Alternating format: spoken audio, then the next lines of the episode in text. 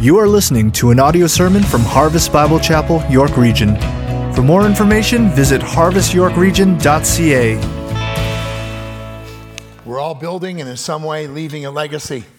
We do it through repetition, through faithfulness, and through consistency. And our desire as followers of Jesus Christ is to leave a godly legacy. And so the question is, what are you leaving behind?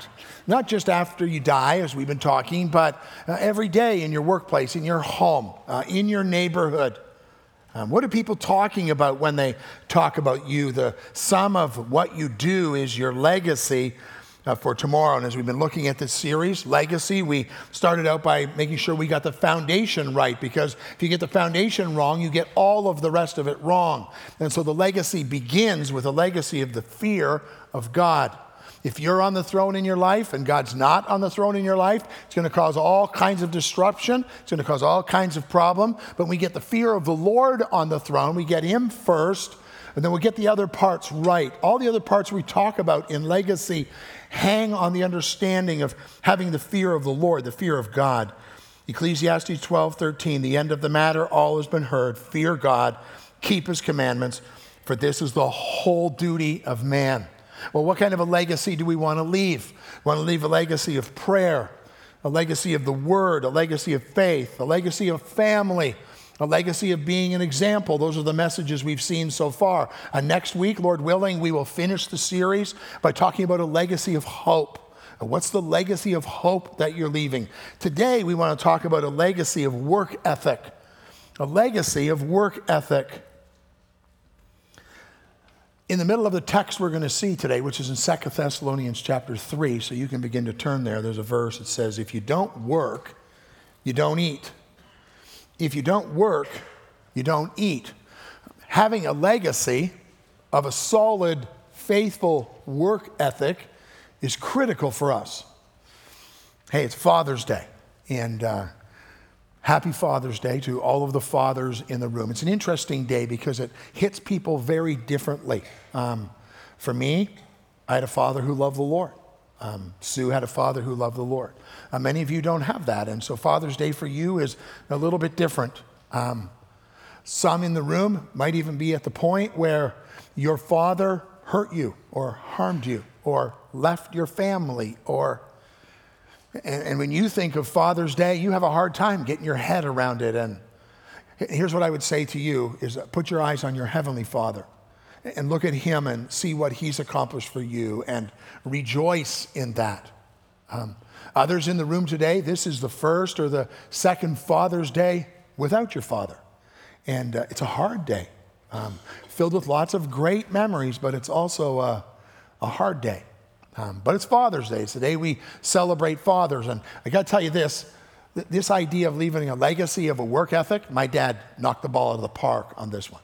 My dad loved the Lord, but my dad was a worker. And he knew how to work well. And he knew how to, to do his work that he did. He worked for Toronto Hydro from the time he was in grade eight until he retired. Um, uh, nobody does that anymore, but that's what he did. And uh, but my dad also was a handyman, and so quite often people in the church would need something done, and as a way so that we could have a few extra things around the house, he would, he would go out and do work for them. Uh, but not always did he get paid. Often, if there was a, a single uh, mom or a senior, or he would just go and he would just do. And often he would take us with him. I didn't learn well, he probably tried to teach me much. I'm just not real good at this stuff. So, um, but he would seek to teach that as well not just to do it, but also to see some of that instilled in us. And, and so if I don't have a good work ethic, it's not on my dad. He was very careful for that. Sue's dad also, follower of Jesus Christ, and worked hard. Uh, he didn't work with his hands, he worked in the bank, and um, he served in that way. But he had a, a statement that was kind of the statement about his life. The statement went like this was to do the work God laid out for me and to be in his will. That was it. After he trusted Jesus Christ as his Savior, his whole thing was I want to do the work that God has laid out for me, and in doing it, I want to make sure I'm in his will. His little motto of his life was saved for service. He believed after the Lord Jesus Christ saved him, everything else was to serve God. And he did it in his work, and he did it in his work ethic. And uh, I had a great example in him as well. And so on Father's Day, I'm very thankful. I hope that I'm demonstrating those things to, those kinds of things to my kids and uh, now to uh, our grandchildren. And uh, so happy Father's Day to all of you. Um, as I was growing up, people would used to say something like this about work it's better to burn out than to rust out. That's what they would say. Better to burn out than rust out. I see people who are over 40 going like this. And uh, better to burn out than to rust out. Here's the problem both are wrong, and both are equally wrong. It's not better to burn out. You're out. You don't want to be out, you want to be in. And uh, so many people would be become workaholics, and they'd be on the, and they're like, "What happened to him? He burned out. He burned out." That doesn't honor the Lord Jesus Christ. We want to be in. We want to finish well. I want to finish strong. That's what I want to do. I also don't want to rust out, though. I don't want to be sitting around on the sidelines and not doing anything. And so we don't want to be either in either of those camps. We want to serve the Lord. We want Him to be the focus and either burning out or rusting out in some way demonstrate our eyes off of the Lord, uh, not where they should be. I got a couple pictures we want to put up on the screen for you today, something for you to think about. And you know, do you work hard? Are you working hard or are you hardly working? Uh, some people in our society, some people in our world should not be followers of Jesus Christ, are like on that second tier. And they're trying to figure out how much can I get for how little that I actually can do. And they do that in the workplace, they do that in their home, they do that with their neighbors. And in the text, we're told that we have to work and we need to work hard. Um, second picture maybe is a picture of what your day looks like in the office. I hope not. Um, but if you work nine to five, maybe your day looks something like this. The starting time is nine. You arrive around 9:30. At 9:45, it's time for a coffee break, and at 11 o'clock, you're checking your personal emails, and then you prepare for lunch at 11:15. That takes you through until lunch hour. Um, and then at 2:45, you're browsing the internet. You have a break at three. You prepare to go home at four. You go home at 4:30, but work is supposed to go until five. All right, it's a humorous way of looking at things, but for some people, and maybe as you look at that, some things trigger in your own heart and your own mind about the way that you work, about the way that you act in the workplace. And um, to do the work that God laid out for me and to be in his will. Ephesians 2:10 says, "For we are his workmanship, created in Christ Jesus for good work, which God prepared beforehand that we should walk in them. I trust you got your Bibles open now, so let's stand together. We want to honor God by reading His Word. And uh, 2 Thessalonians chapter 3, I'm going to start at verse 6. Now we command you, brothers, in the name of our Lord Jesus Christ, that you keep away from any brother who is walking in idleness and not in accord with the tradition that you received from us. For you yourselves know how you ought to imitate us, because we were not idle when we were with you, nor did we eat anyone's bread without paying for it. But with toil and labor we worked night and day that we might not be a burden to any of you. It was not because we did not have that right, but to give you in ourselves an example to imitate. For even when we were with you, we would give you this command If anyone is not willing to work, let him not eat. For we hear that some among you walk in idleness, not busy at work, but busy bodies. Now, such persons we command and encourage in the Lord Jesus Christ to do their work quietly and to earn their own living. As for you, brothers, do not grow weary in doing good. If anyone does not obey what we say in this letter, take note of that person and have nothing to do with him that he may be ashamed. Do not regard him as an enemy, but warn him as a brother. Let's pray. Father, we thank you for your word today and the opportunity to stand and hold it in our hands and know that you have protected it and for us and you've given it to us so that we can read it and hear it. And Father, the uh, directives that were given to the church in Thessalonica are things that we need to hear as well. Father, as we consider our legacy and what it looks like and how do we honor Jesus Christ in our work and Father, how is that um, being a testimony of your faithfulness. So, God, give us ears to hear your word and minds to understand it, God, but then hearts, God, to live differently as a result of what your word is saying to us, what the power of your spirit is doing in us, that we would live differently. For the glory of our Savior Jesus Christ, we pray these things. Amen. Amen. Thank you. You can take your seats. In Colossians 3 23 to 25, it says, Whatever you do, whatever you do, work heartily as for the Lord. Whatever you do, not just your nine to five job. I'm going to frame a number of the things we say today in the sense of work ethic from your job, but, but whatever you do, whether it's in your home, whether it's in your neighborhood, whether it's in your church, whether it's at your job, whatever you do, work heartily as for the Lord and not for man, knowing that from the Lord you will receive the inheritance as your reward. Well, let's understand a few things about work. First of all, work was not um, our idea, work was God's idea. And just in case you think it's a result of sin, oh, yeah, Adam and Eve sinned, and as a result, they had to work. Not true. It's not true. Adam and Eve worked before the fall. Their job was to take care of the garden. It was interesting, I used gardening as an illustration last week, because for me, that's toil for sure. For some people, that's, they just love to do that. Well, their job was to take care of the garden. They worked before the fall. After the fall, work became toil, it became hard, it became difficult. But work existed before the fall. And so we're called to do this. It's part of our lives. It's always been a part of what God's plan for us. A work is God's model in creation. Six days, God created. And then on the seventh day, he rested. Exodus chapter 20, six days shall you labor, and then you rest. Here's another interesting principle that we come to that day of rest, the day of worship, it comes out of our work that you work for six days and then you rest. It doesn't mean you don't worship on those other days, but that last day is a special day for us to, to worship and honor the Lord in our worship. It's foundational to our worship. So when we think about work, you should be the best employee your employer has. You should be. That's what you should be going for. You should be going for employee of the month or employee of the year every month. You don't take a month off, you don't take a month to rest, you don't take a, you should always be going for that. Now, Let's be careful because I'm not talking really about going for the award. I'm not talking about so you'll get your name on the plaque. It doesn't really matter. But because of who we are in Jesus Christ, that's the model we're supposed to have. That's what we're supposed to be, what we're going for. So we see our text. The first thing we see is a command to the church. Look in verse 6. Now we command you, brothers. So what he's about to say is not an option.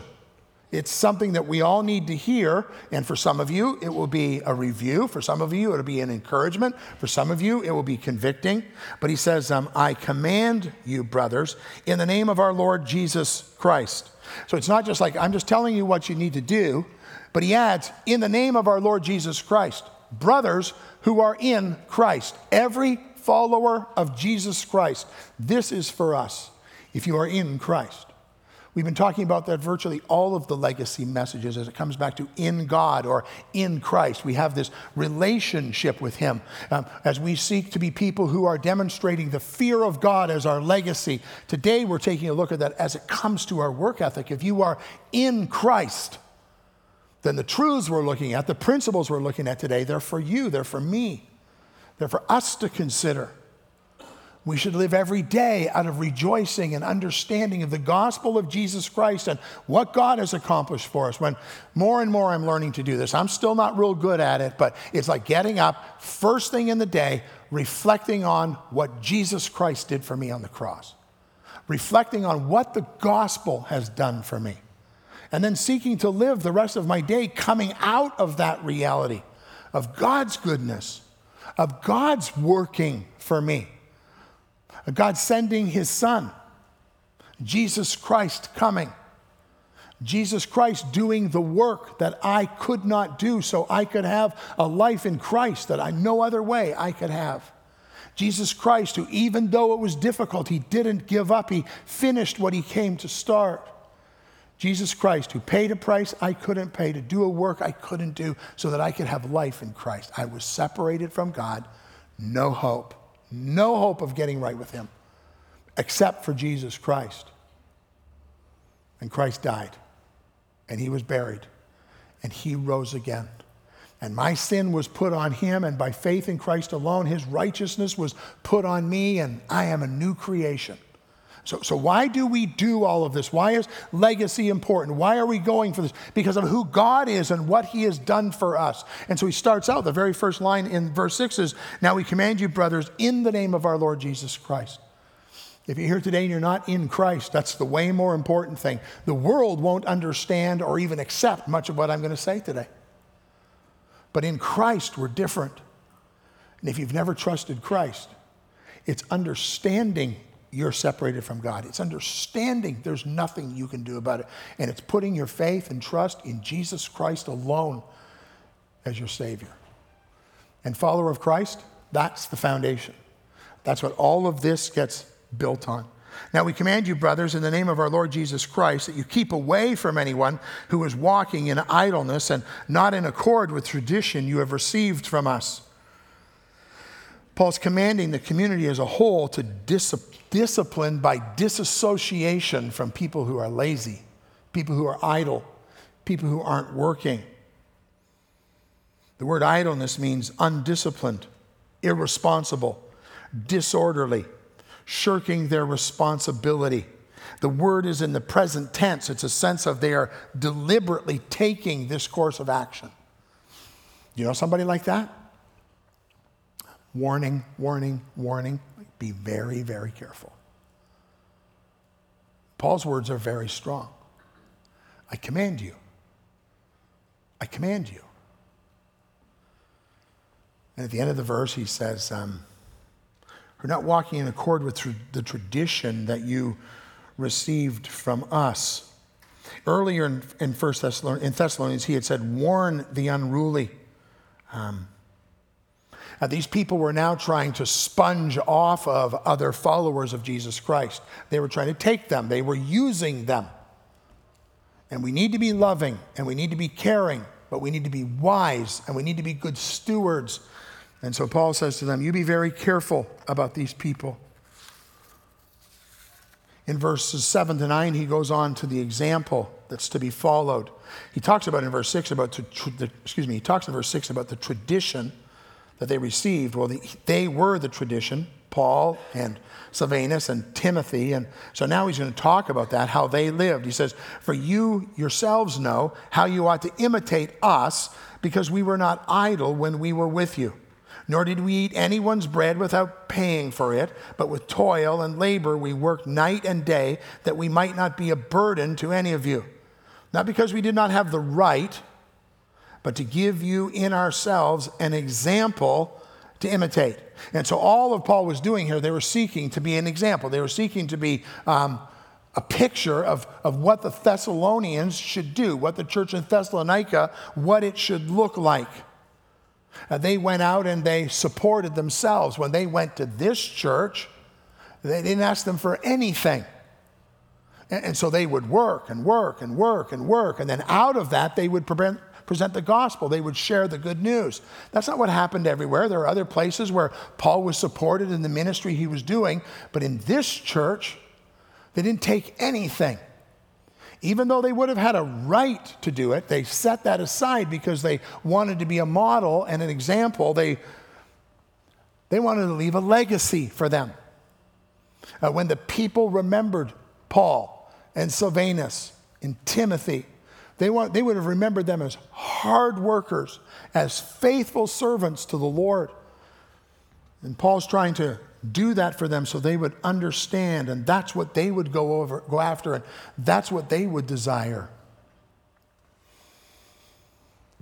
is your heart is your passion is your desire to leave a work ethic to leave an example that people can follow after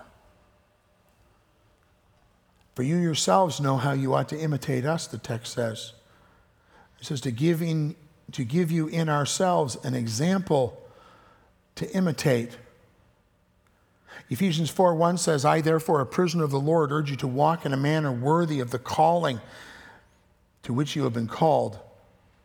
In 1 Thessalonians 2 9, Paul said, For you remember, brothers, our labor and our toil. We work night and day that we might not be a burden to any of you while we proclaim to you the gospel of God. And so while they were sharing the good news, while this church was starting, they were working so hard to be an example of faithfulness, of stewardship, of hard work. So, what are some of the words that might describe someone who has a good work ethic? I've got 10 of them for you. Just quickly. Some of these will strike a chord with you. Some of those might convict you, and uh, not a lot to say about any of them. They're pretty much self explanatory. But here's the first one I'm reliable. I'm reliable. When you are in your workplace, are you reliable? Do you say what you say you will do, and then do you do it? Can people count on you? Are you reliable? Are you dedicated? Are you diligent? Are you dedicated to what you once didn't have and now the Lord's provided this for you and you're dedicated to it? Are you productive? Is your goal to just do the bare minimums or is your heart to go above and beyond? I want to be a productive worker. You're like, you understand my, my employer? Are you kidding me? He's lucky to have me. Think about the Lord Jesus Christ. And think about what you deserved. And think about his faithfulness to you.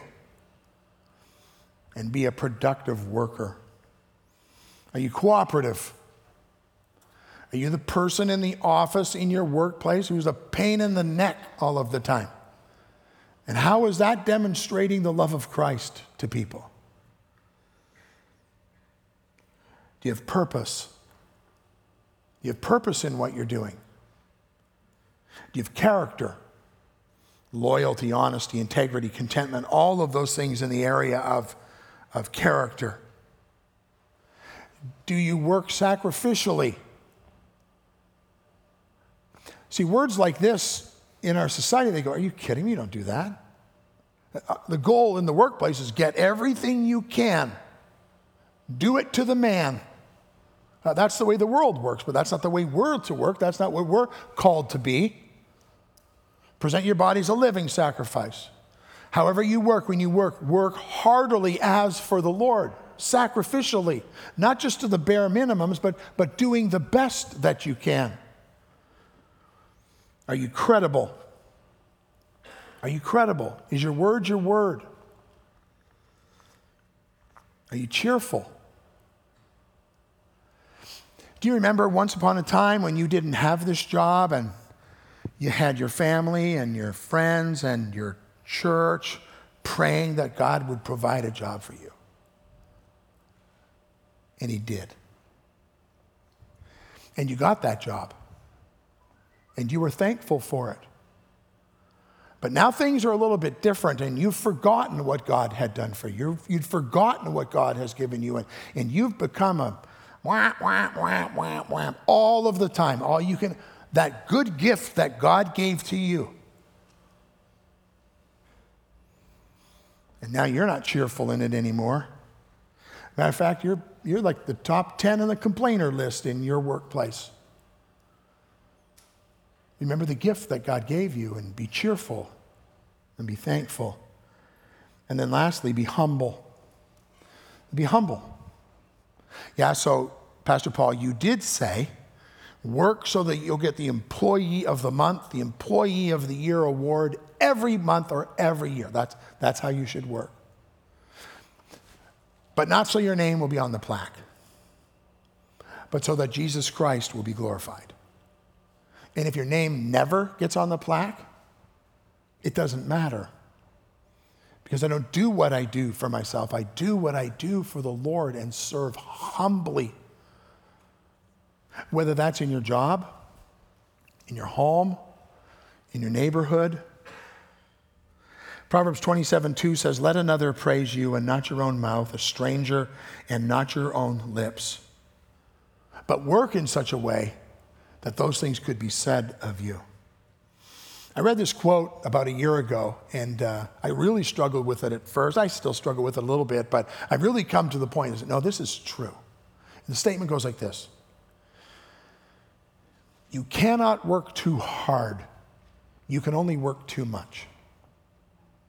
You cannot work too hard, you can only work too much.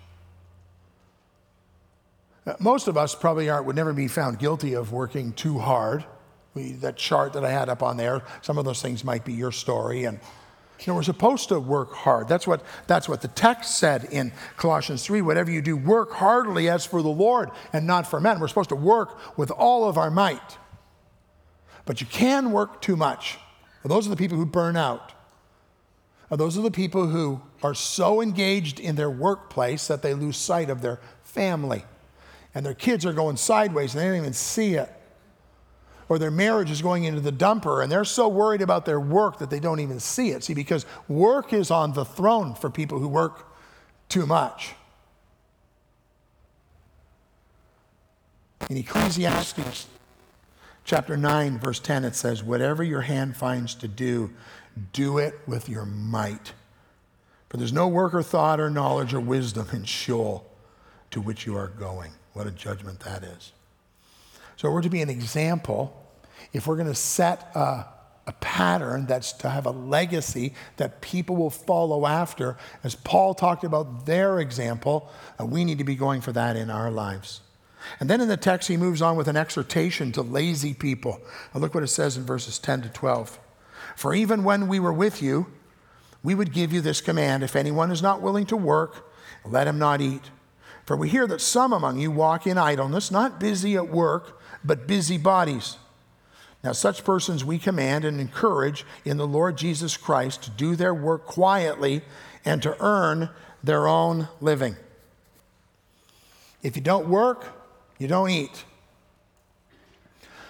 We live in a, society that tends to reward laziness. There are programs and systems and everything out there, and people milk the system. There are thousands and thousands, probably hundreds of thousands of Canadians who never work at all. They just live off of the system. That's you. You're, if you're one of those people, he's talking to you. The Bible says if you don't work, you don't eat. But let me, you need to hear this very carefully because I'm not opposed to government helping. I've been paying into EI for 37 years. I've never taken a dime out of it. Hope I never will. Maybe somebody else will just be blessed by all of that. But if I needed to, I would. I would. And there are other systems that are in place for people who have a need. Here's what I want you to hear He did not say, if you cannot work. He didn't say, if you cannot work.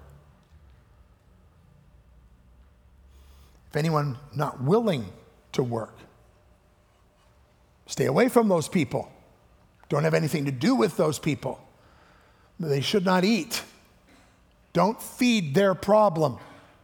That's what we're called to do. And that can be hard for parents with their kids when, when they're, not, they're not out looking for a job and they need to be looking for a job. They're sitting at home with their feet up on the couch.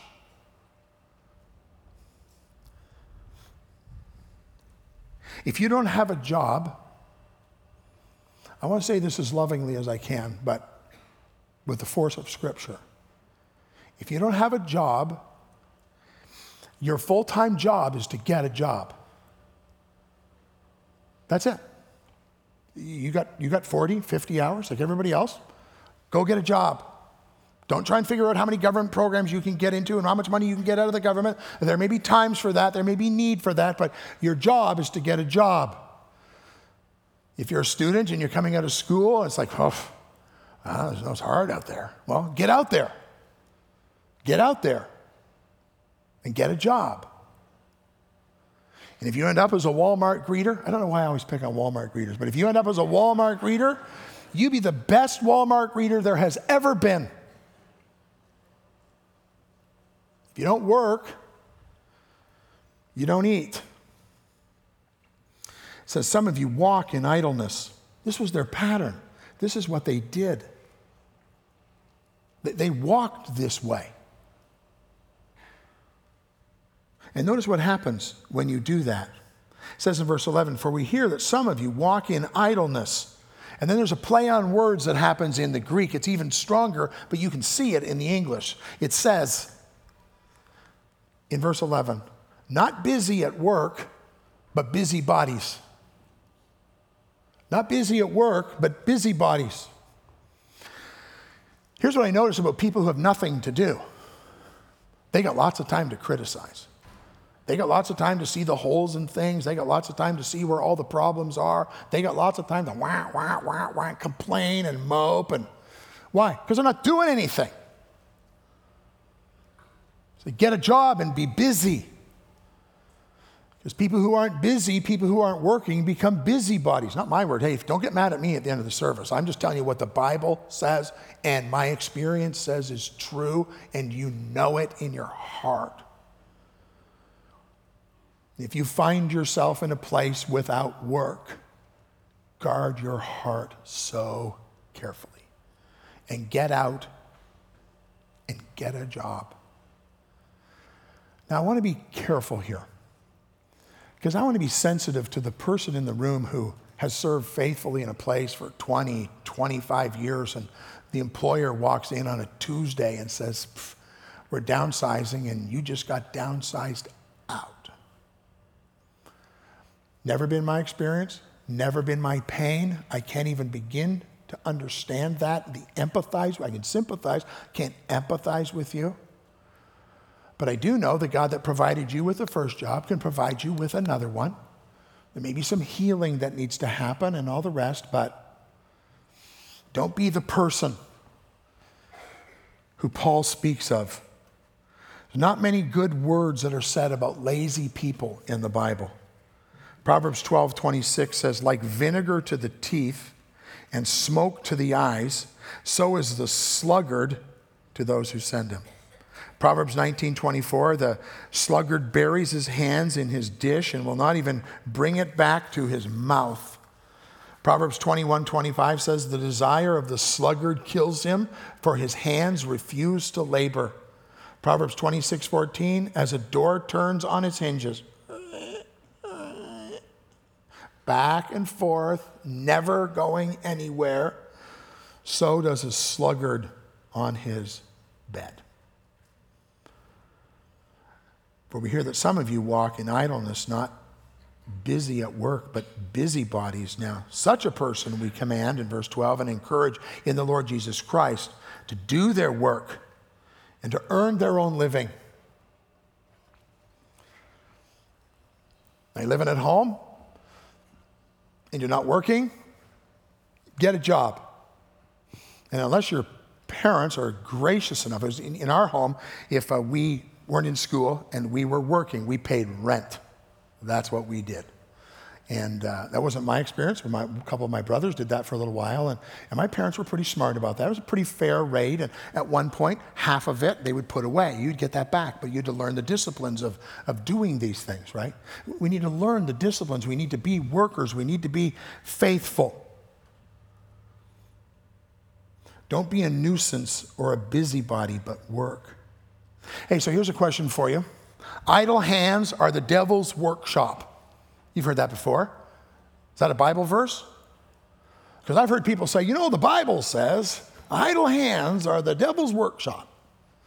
Well, it's interesting. The Bible doesn't actually say that at all. You can't go to a verse and, and read that, but we've already seen all of the principles of it. Because when you're not working, you're getting into things you shouldn't be getting into. You're complaining about things, or you have time on your hands and you're, you're watching things and you're getting engaged in things. And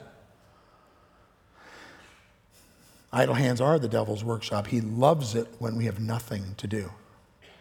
And uh, we need to work faithfully to the Lord. Here's the next thing um, if we want to have a legacy, he gives an encouragement to faithful people. Look at uh, verse 13.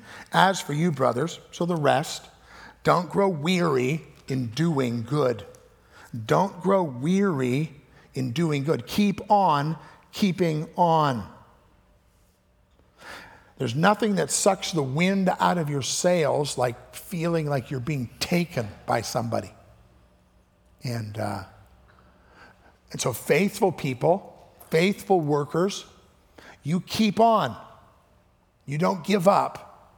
You understand your reward is in heaven. We won't see many of the things we'll see on this side. You just be faithful in what God's called you to do. You keep on keeping on. Sometimes in the church, we get calls. There are people who live in our society today, and you know this in general, but who they just want to sponge off of wherever they can sponge off of. They should be working. As a matter of fact, they work harder sponging than if they actually went and got a job. We have people that phone the church every month or every two months, try and tell the story a little bit different, and will we help them?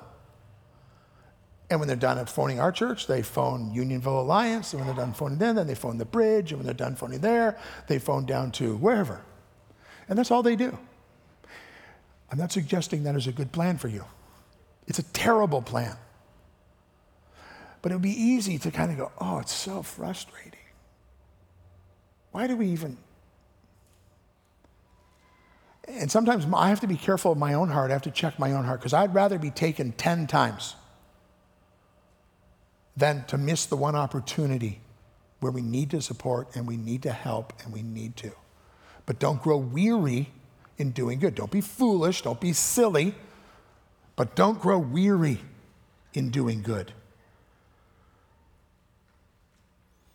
We're not going to be manipulated but let your exemplary conduct serve as a constant reprimand and a reminder and an incentive to those who are out there who aren't doing what they should do. There are lots of excuses why you'd want to give up. I want to give up because it, it takes too much effort to keep doing good. Don't give up. It takes self denial to keep on doing good. I keep doing good and I, I, give up things. I don't have all the things I would like to have. And Think about what the Lord Jesus Christ gave up for you. But, Pastor, you told me to be the employee of the month, be the employee of the year. Yeah, I don't care about the plaque, but, but when I do that, the people in my workplace, they start picking on me. Like, what are you, some goody two shoes? Who do you think you are? You, you give your account to God But people don't respond, and there's little result when I do good. I've, I've, been doing the best I can for three years. I never got the employee of the month. I never, I never got a, a bonus, I never got a. Let God give you the well done, good, and faithful servant. Let Him be the one.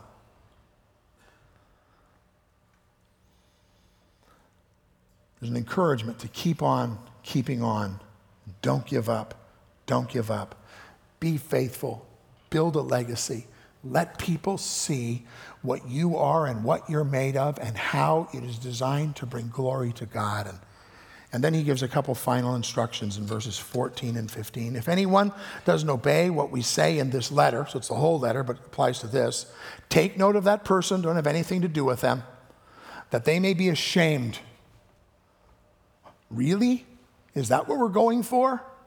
Just to shame people? You have to be brought to the place of being ashamed for your sinfulness before you'll ever turn in repentance. And don't feed their problem, but rather cause them to come to the crisis in their problem where they would be ashamed and they would turn in repentance. Don't have anything to do with this person. And then look at the last verse. He's not the enemy but he's a brother in sin. Do not regard him as an enemy, but warn him as a brother. He needs to turn in repentance. He needs to be restored. He needs to get it right. Let's understand that's always what we're going for in Jesus Christ. When someone is in a sinful place, the goal is always restoration. It comes out of calling out the sin, it comes from facing it, it comes from turning, but the goal is always for restoration. And that's what it is for you. You're not perfect. You've got areas in your life, you've got stuff you're working through. And God help us if we can't be a church and can't be people who are about restoration. And so, even in this, The goal is not to turf somebody out, the goal, the goal is to bring them back. And so he says, Do not regard him as an enemy, but warn him as a brother. It will carry a weight for you, it will carry a load for you. It won't be easy to do, but it's right to do before the Lord, and so I'll do it. It's true in any kind of sin. I'm going to do the right thing in the right way for the right reasons with a desire to see restoration so that God will be glorified. Bringing truth and love. There's no enduring relationships without forgiveness. You're offering it, you're going to need it. That's what God calls us to. Well, so what? So what? As I started earlier in the message, Colossians 3 23 to 25. Whatever you do, work heartily as for the Lord and not for men. Whatever you do, the way you treat your wife, the way you treat your kids, the way you serve your neighbors, the way you worship, walk, and work for Christ, where you work for Christ, the way you are in the workplace. We want to leave a legacy that answers this whatever you do, work heartily as for the Lord, not for men, not for the reward we get here, not for, but for God's well done, good, and faithful servant. So, what God called you today, to today? What's He laid on your heart out of this message? What is the thing? Let's do it as to the Lord leaving a legacy of faithfulness and work, an example that will be imitated, that my kids would see in me, your kids and others would see in you, that our work would glorify our Savior, Jesus Christ. Let's pray. Father, thank you for uh, this word. Thank you for this text. It's not necessarily an easy thing to hear, but Lord, it's a right thing to hear. Your word says it, your word is truth. And so, Lord, I pray that you would give us ears to hear your word. And God, as we've heard it and have thought about it, and the thing that's on our heart, the thing that you have laid out for us in this message, then God, give us a willingness to passionately do it, that we would honor Jesus Christ, that he would be the focus of our life, and the legacy that we would live, leave would be faithful men, faithful women who worked hard and they did it for the sake of their Savior, Jesus Christ the Lord. We pray these things in His name. Amen.